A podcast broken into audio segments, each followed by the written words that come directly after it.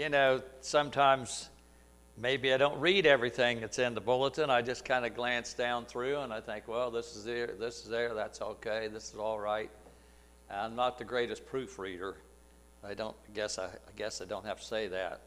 So this morning we are looking at Scripture, and yes, it is correct, and that is the Lord expects us to work. So let's stand together and we'll read a verse or so of Scripture. And this is going to be in the book of Exodus, chapter 20 and verse 9. And this is a part of the fourth commandment. And usually you hear the second part of that commandment preached on, don't you? But this first part is also a thou shalt. It's actually here, it's shalt thou labor. So here in verse 9, 6 days shalt thou labor and do all thy work. Now, do you remember, I told you last week where the other place is in the first 5 books of Moses, where the commandments are listed.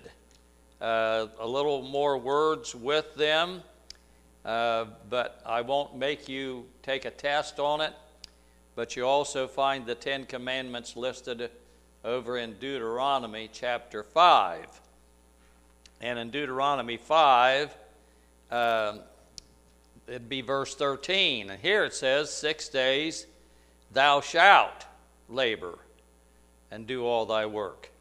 6 days thou shalt labor and do all thy work. So the Bible does command us, God expects us to work.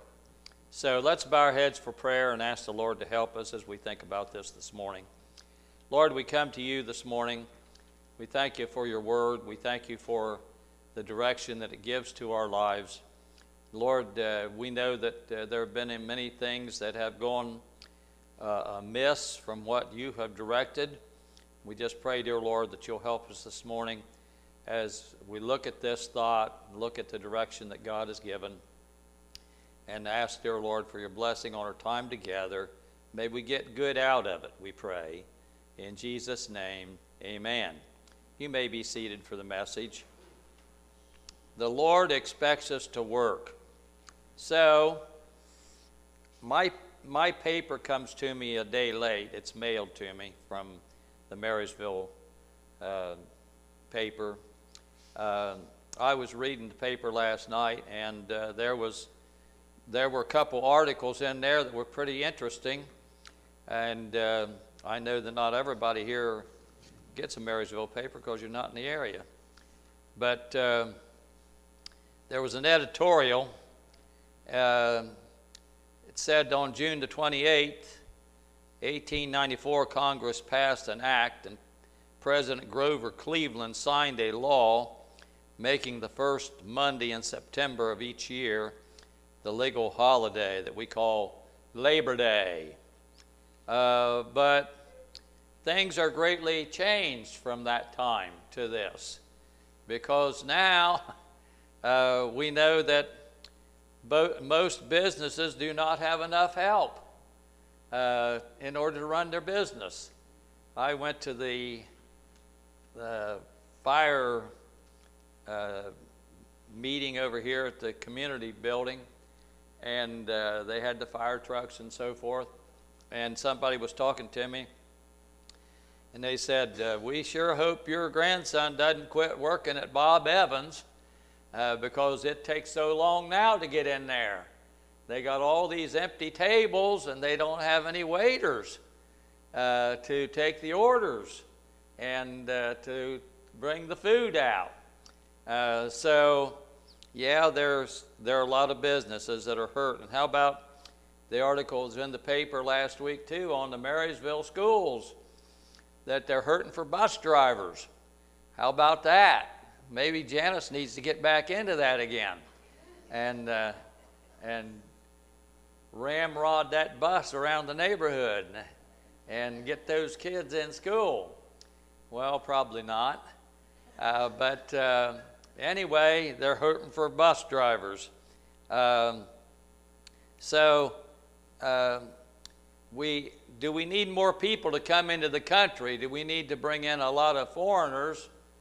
Or do we just need people here in the country to go to work and to do what the Bible says, that there's a time to labor, there's a time to work, there's a time to put your back to the test, to the task, and accomplish something. Now, when I'm preaching this morning, I'm preaching to a lot of people that absolutely do not need to hear this sermon about a need to work, because they're workaholics.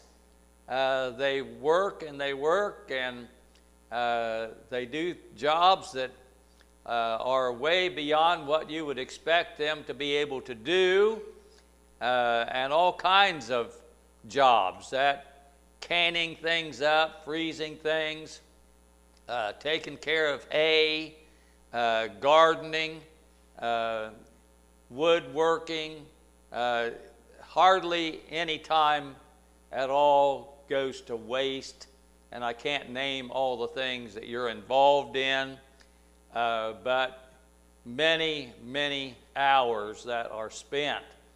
And you would never think about being a lazy person. The scripture talks about a person that was a lazy person, when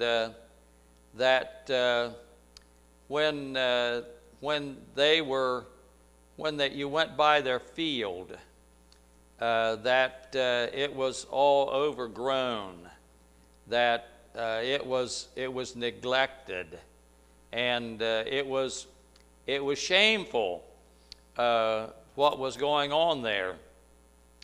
And the writer of Proverbs says that he went by this field, and he viewed what was going on. And so the scripture says there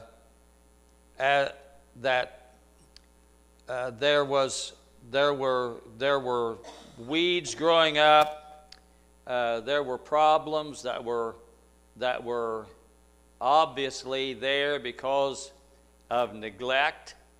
And as the field was viewed, it was a tragedy. And so the lesson was that you shouldn't be like that person. If you look in Proverbs 24:30, you see this. It says, "I went by the field of the slothful man, and by the vineyard of the man void of understanding. And lo, it was all grown over with thorns, and nettles had covered the face thereof, and the stone wall thereof was broken down. Then I saw and considered it well. I looked upon it and received instruction. Yet a little sleep, a little slumber, a little folding of the hands to sleep. So shall thy poverty come as one that travaileth, and thy want as an armed man." See, it's okay for a little while, you can get by with it. And then reality sets in. And you haven't laid anything back, you haven't provided. And suddenly you're at a point of want, and it comes on you. At that point, it's been building, just like a pregnant woman. It's been building, but then suddenly the pain comes. The pain of laziness sets in on you. And so we see so many in our society today that have their hands out. They want somebody to give them something, but they don't want to work for it. As long as they can get what they want without any effort on their part, a little slumber, a little sleep, a little folding of the hands. They're okay with that. How about the nurse shortage? You read about that in our local paper. Yeah, the nurse shortage. That these nurses are finding out they can become a traveling nurse. And they can make, some of them make up to 5,000 and more a week. Can you imagine that? Up to 5,000 and more a week by being willing to travel. And so hospitals are having to pay the big money out. And some doctors are saying, why am I a doctor? Why don't I become a nurse? Because I'll make more money if I'm a nurse.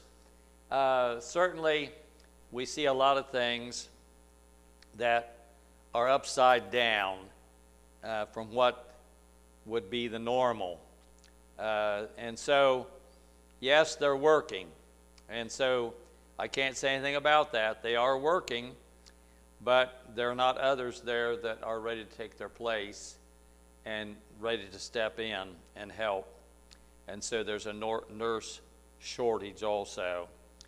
Then I thought about the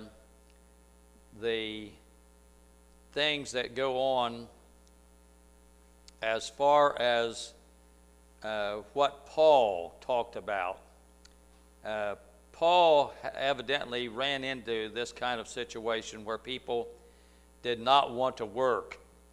And Paul gave some very difficult instruction so that people would know that they had to do something in order to be able to be part of the group. 2 Thessalonians chapter 3, in verses 10 to 12, Paul addresses this. 2 Thessalonians chapter 3, in verses 10 to 12. And it says this,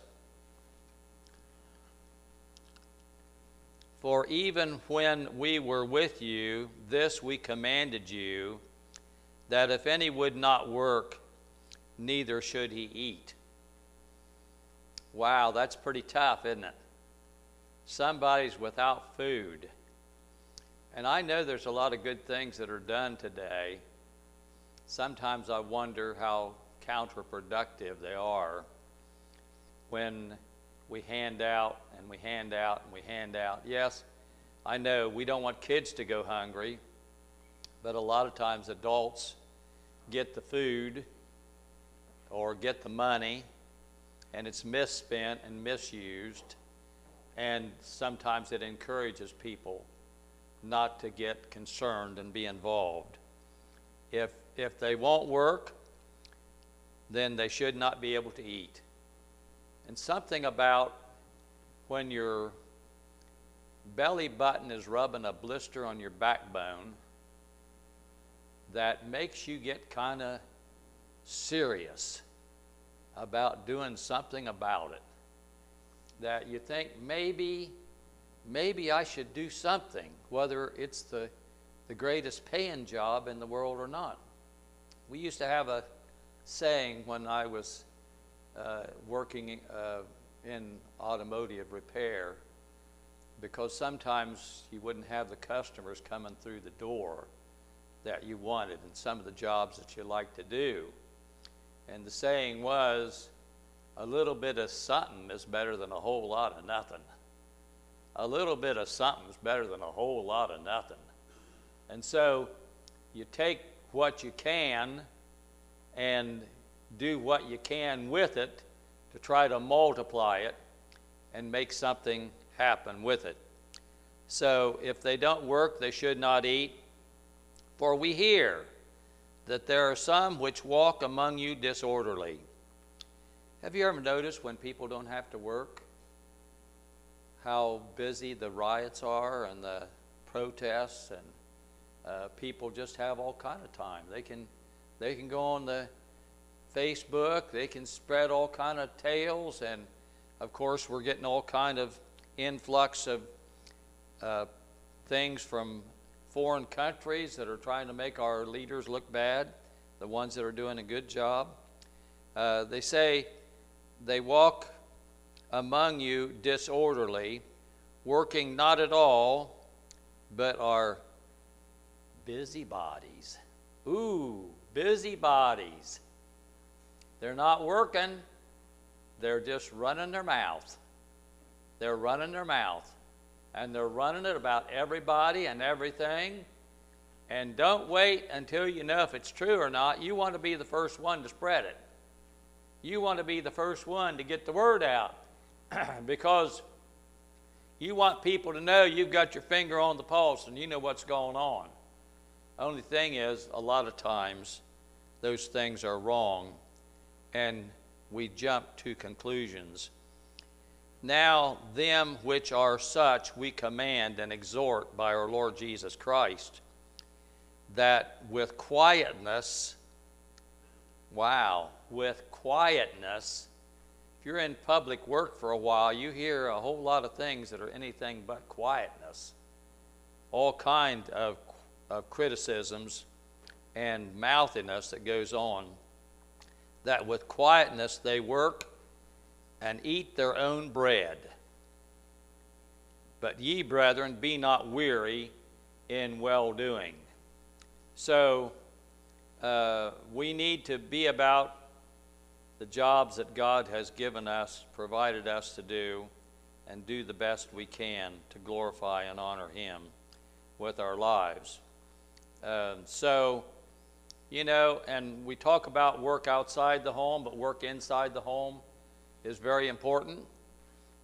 Very, very wonderful when people are keeping the home and make it presentable, make it comfortable, try to do the best they can. And I'm amazed all the time at some of the cooking that goes on and the skills that people have in cooking. You know, I don't know a whole lot about it. I knew slow cooker and throw in some stuff, and probably only that because Janice told me how to do it to feed my four hungries.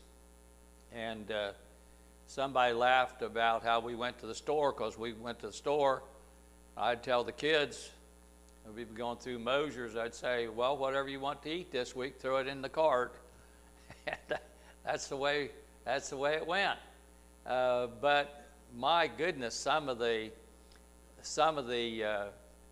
homemakers, the recipes and the special things that you put together, wonderful things indeed.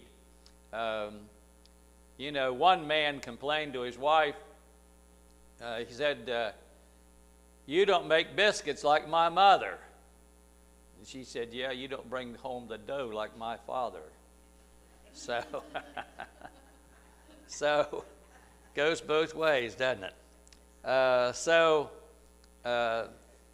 The Lord expects us to do what we can, to put ourselves to work and try to improve ourselves and try to make things better for those that are around about us.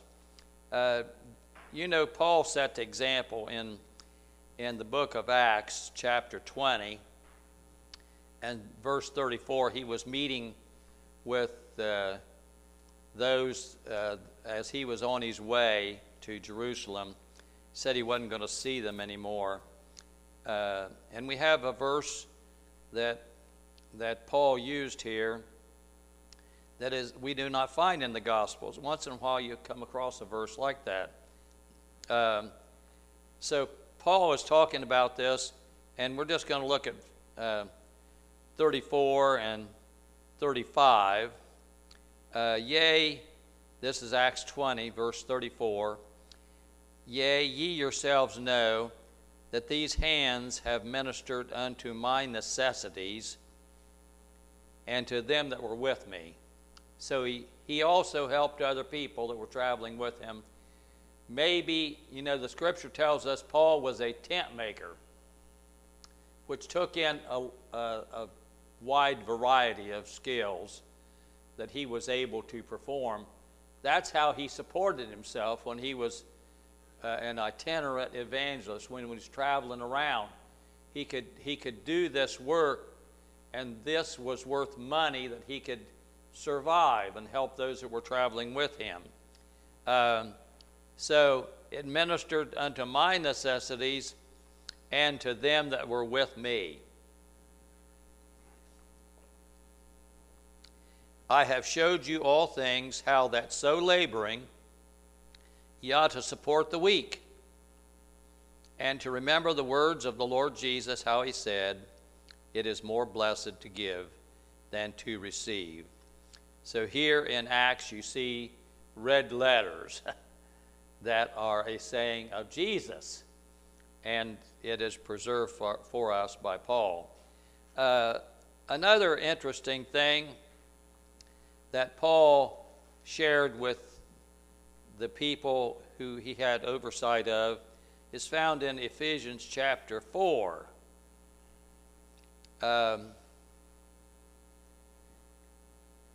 And here he says in 4:28, let him that stole steal no more, but rather let him labor, working with his hands the thing which is good, that he may have to give to him that needeth. You see, it's not just the idea of working for yourself. It is the idea of working so that you can have extra to give to the person who is in legitimate need. And so we do wrong if we hoard to ourselves the blessings of God. And so Paul said it's not just the idea of straightening up your life and not doing what's wrong. You heard about the guy that was asked what he did for a living. He said he worked spot and steel. And they said, oh, you're a welder? He said, no, I spot it in the daytime, steal it at night. Spot and steal.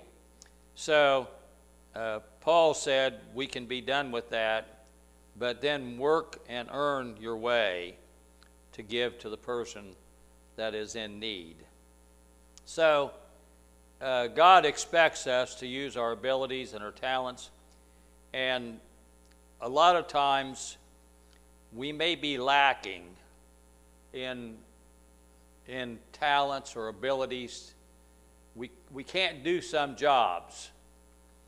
So I was not trained in school how to be a mechanic. I learned that in the shop that Dad had and in the outbuildings that Dad had. I remember learning some hard lessons on how to take things apart and work on things. Yes, I would read books and so forth, but my school, Westerville High School, did not have any class for those that were aspiring mechanics. They had woodworking.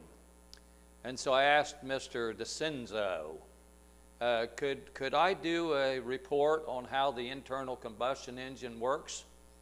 Yeah, I could do that. He said I could do that. I could give a report on that instead of woodworking. And so I gave a very good report on how the internal combustion engine works, and the timing and the cams and the crankshaft throws and all those, just basic at that time. And I got a D on it. I said, Mr. DeCenzo, why did I get a D? I thought I did a good job. Oh, he said, yeah, you did a good job, but it's not, this is not mechanics. This is woodworking. So he gave me a D. But it was worthwhile to me, even though I got a D, because I studied, I learned some things. And then Father taught me a lot.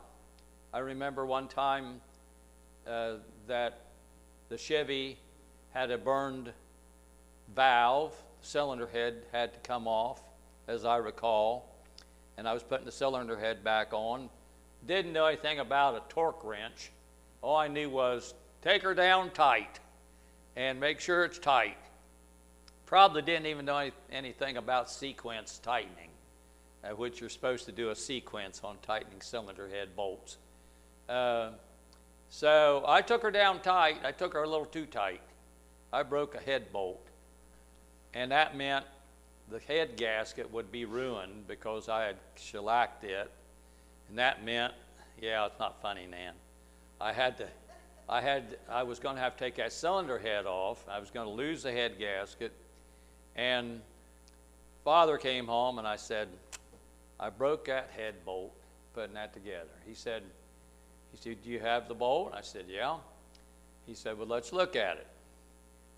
Father, if you were trying, Father was very understanding, very helpful.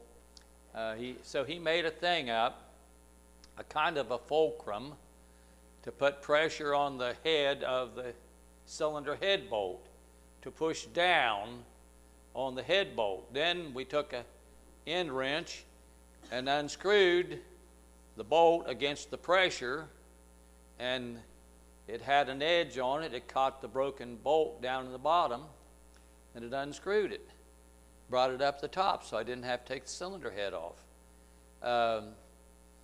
And then a magnet would bring it out because it was all free. So a lot of things I learned the hard way, and it was by taking things apart. And sometimes we junked cars. So there were a lot of times there were things that it didn't matter if you got them back together right. It was going to the junkyard anyhow, and we parted metal out. Do you remember us burning coal cars in the driveway, sister? Out in front of the house that we lived in, which was actually a two-car garage that Dad had intended to build a house later, but never lived to do that.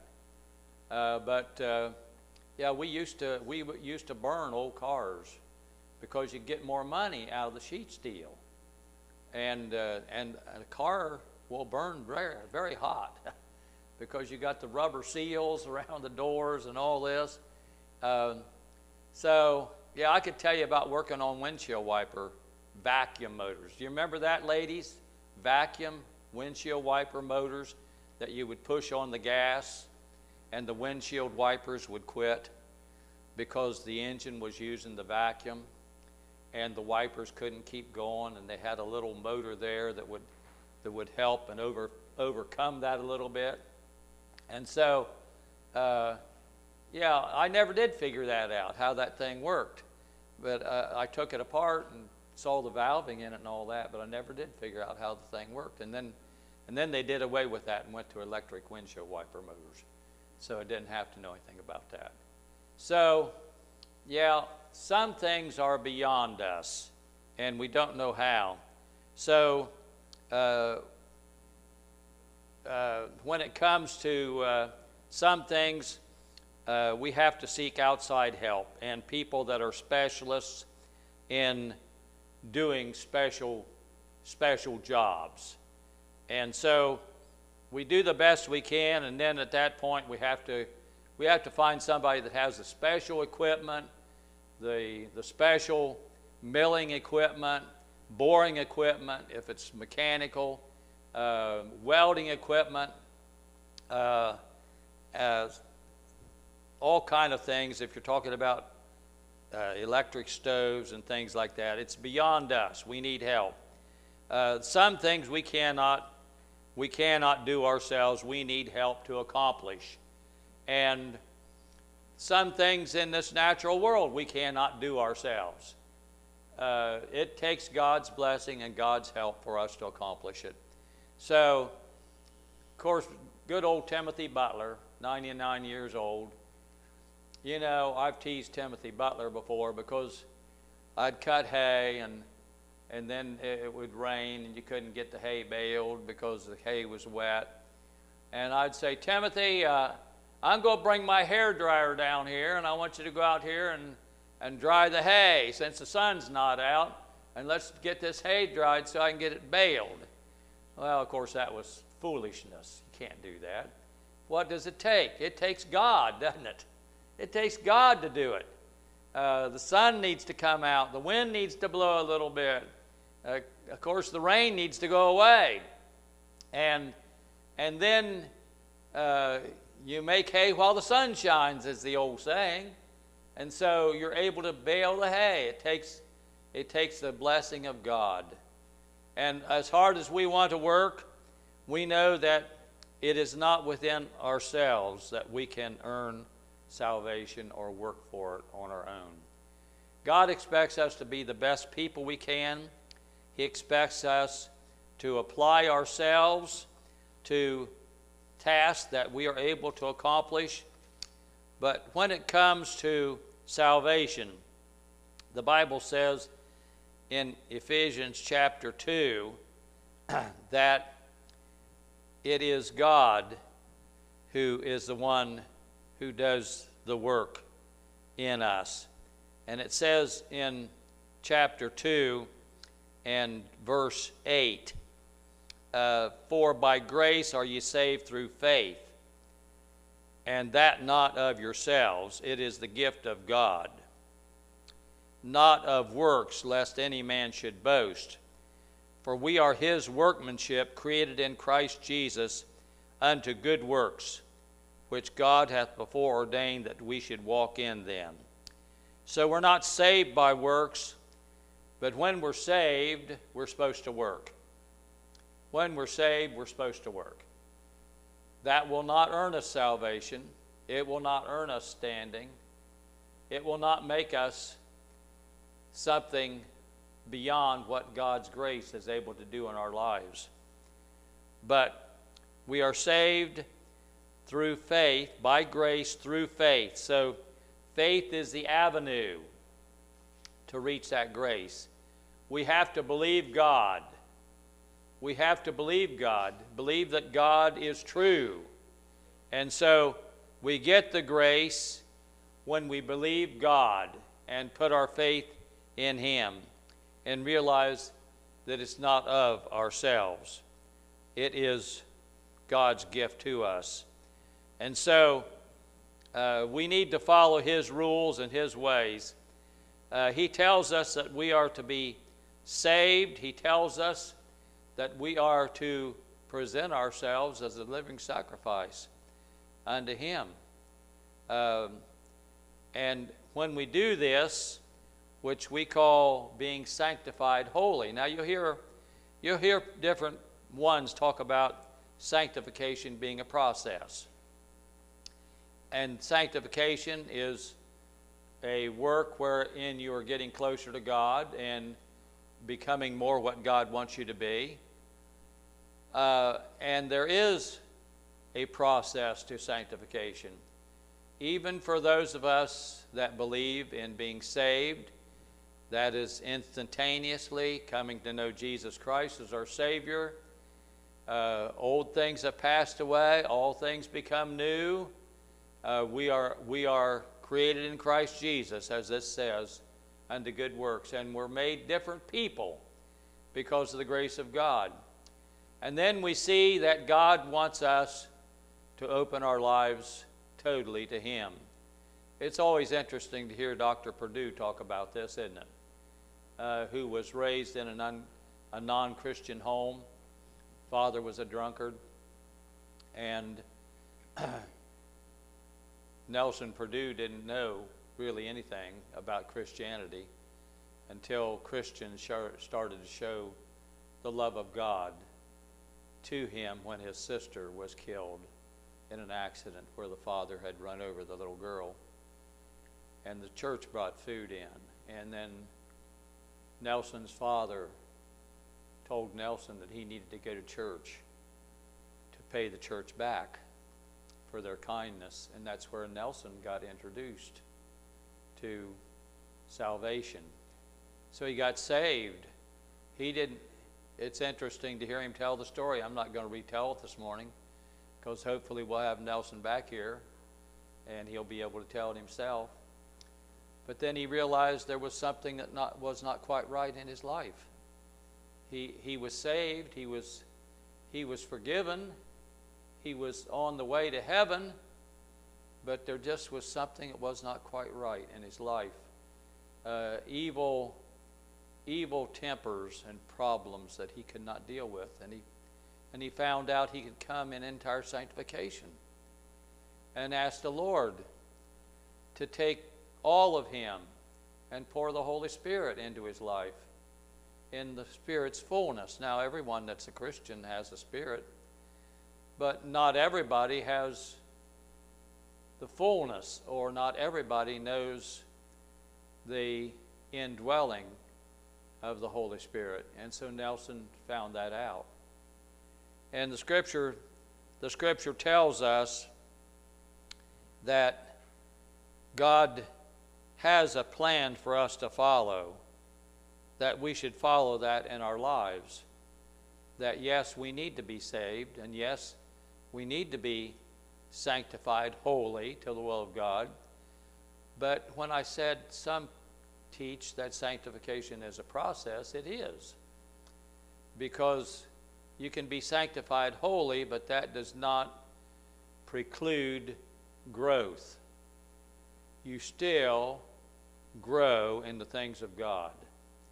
And it doesn't matter if you made 2 trips and you're saved and sanctified, there's still growth, and there's still an openness to God and his leadership. And in the growth, there's times when we have to say, I messed up, I'm sorry. You may have to apologize to another person and ask forgiveness for speaking out of turn.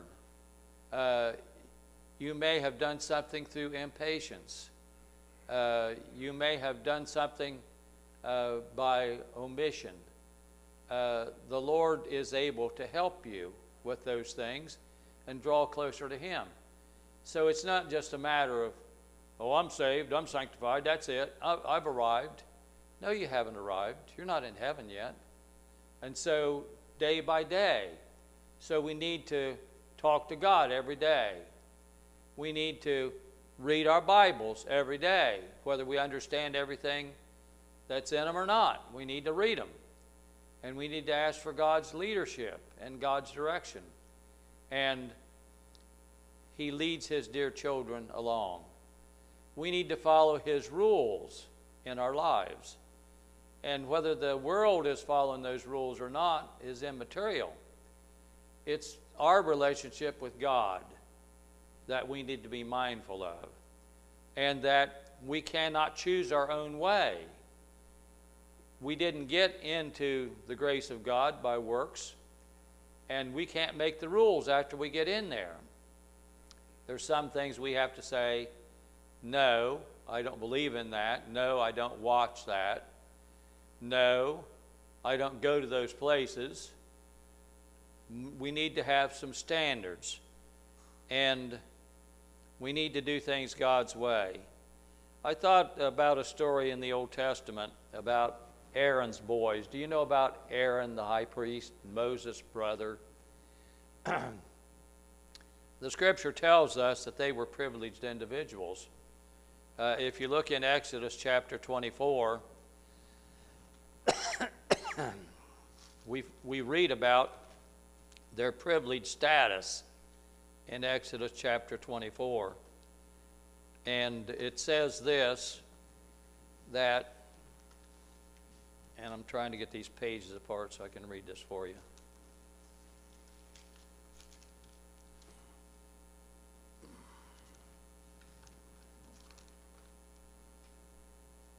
Exodus chapter 24 and verses 34 and 35.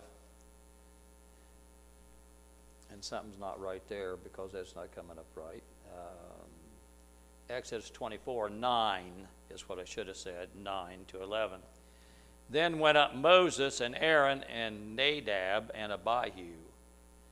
Those were Aaron's eldest sons, Nadab and Abihu, and 70 of the elders of Israel. And they saw the God of Israel. And there was under his feet, as it were, a paved work of a sapphire stone, as it were, the body of heaven in his clearness. And upon the nobles of the children of Israel he laid not his hand. They also saw God and did eat and drink. Now, I know you're saying nobody's seen God and lived, but they saw the glory of God as Moses saw the glory of God on the mount. They saw this glory. They were part, this Nadab and Abihu were part of this special gathering to come up before the Ten Commandments were given. And the Bible says that something terrible happened to them.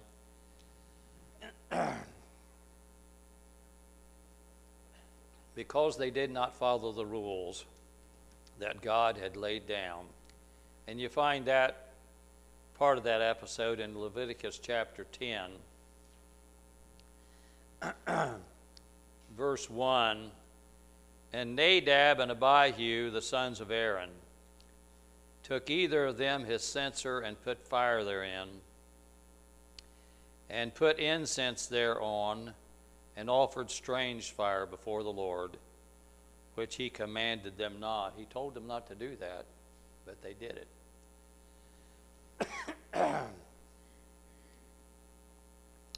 They were supposed to take fire from the brazen altar, which was holy fire. We don't know where they got this fire, but it was fire. They put it in their censers, and they went before the Lord. And there went out fire from the Lord and devoured them. And they died before the Lord.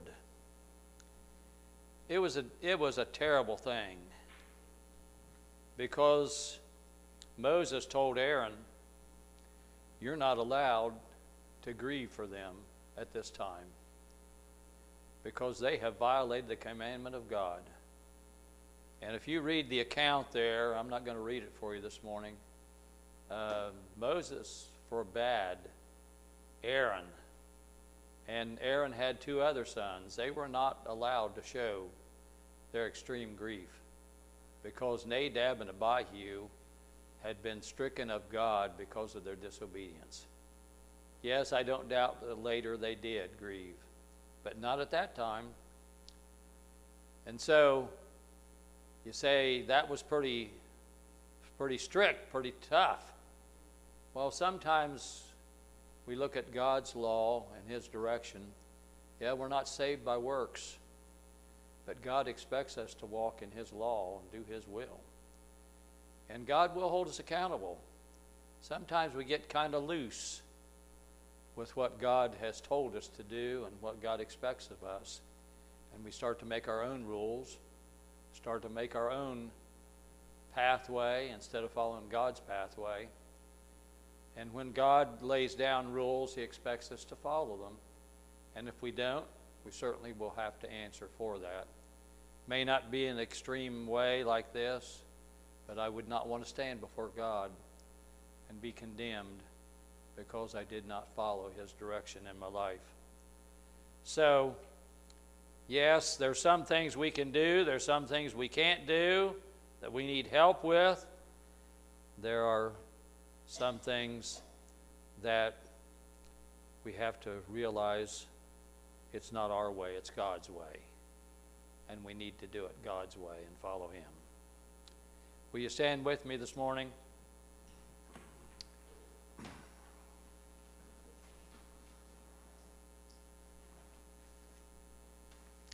You know what? I want you to sit down again. That's different, isn't it? I'll just hold up on the organ a minute, sister. I want to tell you something else. Just sit down again. You know, sometimes we think we know and we don't know. Then we find out we need help. Then we don't realize the extent. I read a thing about Henry Ford. You know, Henry installed the first moving assembly line on December 1st, 1913. He did that in mass production for the mass production of an entire automobile. It reduced the 12 hours it took to build a car to 1 hour and 33 minutes. Wow, big time difference, isn't it? This was in Highland Park, Michigan. Evidently later on, when Henry Ford was going to build the Model T, and I don't have all this down exact, but the Model T was built in Dearborn, Michigan. It was not built in Highland Park. The Model T had a great 20 horsepower. It was a real powerhouse. It was called Tin Lizzie, and other names were given to it. When Henry Ford started the assembly line for this, there was a person by the name of Charlie Steinmetz. He was a terribly deformed dwarf. A terribly deformed dwarf. And Henry Ford knew him, that he was a genius. He knew more than most others did about electricity. And he was hired to build the vast generators and machinery to run the Dearborn plant. Then when things were in production and Henry Ford was making his thousands and thousands, it would be millions today, the line stopped. We that have worked for Honda know what it means when the line stops. It means the Japanese come out of the woodwork, folks. You don't think they're there, but they're there.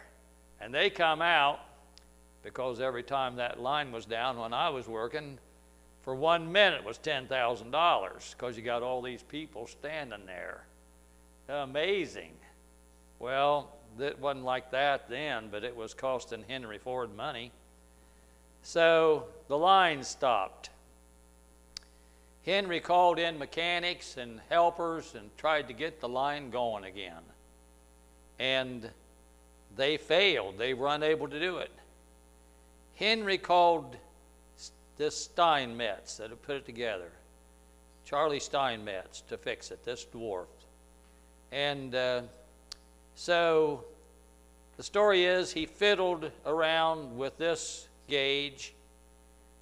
He tinkered around with that motor. Then he tried that button. He did a little rewiring. He tinkered around with another switch. Then he threw the master switch, and in a few hours, the line ran. He had the line going again. Well, he was done. The line was gone. Henry was making his money again. Charlie Steinmetz sent Henry Ford a bill for $10,000. Ford could afford it.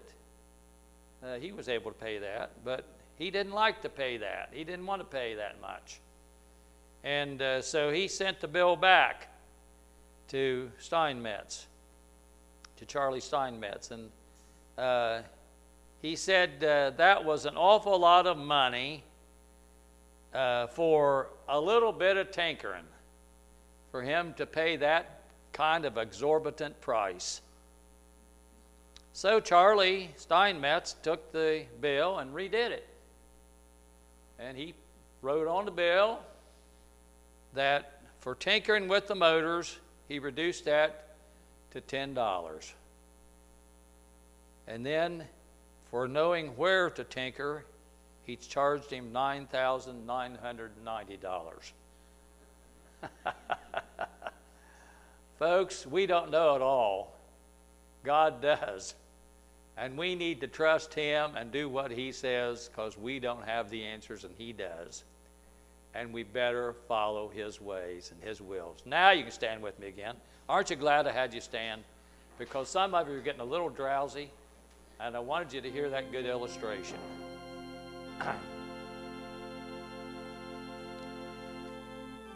Bow your heads with me. If there's a need of prayer here this morning, we want to pray with you. If you've slipped from where you need to be, God loves you. You can't work your way into heaven, but you can certainly put all your faith and trust in Him and then live obediently. It's called walking in the light as He is in the light. Lord, we wait before You this morning. If there's a need here, we don't lightly go through this time of our service, for we know, dear Lord, that this is why we come together, to make sure that needs are met. We just pray, dear Lord, this morning that You will help us as we look at our hearts to know, are we doing it our way or doing it God's way? And if we're doing it our way, help us, dear Lord, to quit that and start doing it God's way and being obedient to Him. Anybody'd like to raise a hand, say, pray for me, I have a need, I see that hand. Anybody else? I see that hand, I see that hand, and that hand. We appreciate that. You acknowledge your need before the Lord. Dear Lord, we know that You did not send us a bill for Your grace, for Your mercies to us. We could never pay for what You do for us. But Lord, we do realize that what You do for us, we cannot do for ourselves. But we can be obedient. We can walk in the light. I pray You'll help us to do that. Lord, that anybody that would hear the claim of God on their life, that they would say a yes, that they will follow, that they will be obedient. And Lord, if it's repentance, if it's opening our lives totally to the leadership of the Holy Spirit, if it is day-to-day progression of growing in the grace and knowledge of our Lord Jesus Christ, that we would do that. I ask, dear Lord, that You'll go with us as we go our way. I ask, dear Lord, that You'd have Your hand upon each one of these that has raised a hand and ask for special prayer. And we pray that prayer for them today, Jesus, that You would come near to where that need is and help them to feel Your precious presence, which no other thing that we can do or other person we can talk to can ever equal, and that is that Jesus loves us and Jesus is on our side. Have Your hand upon us, we pray, upon all these needs. Get glory to Your name. Help us to be what we ought to be. We ask all these favors and Your blessing and special benediction in Jesus' name. Amen.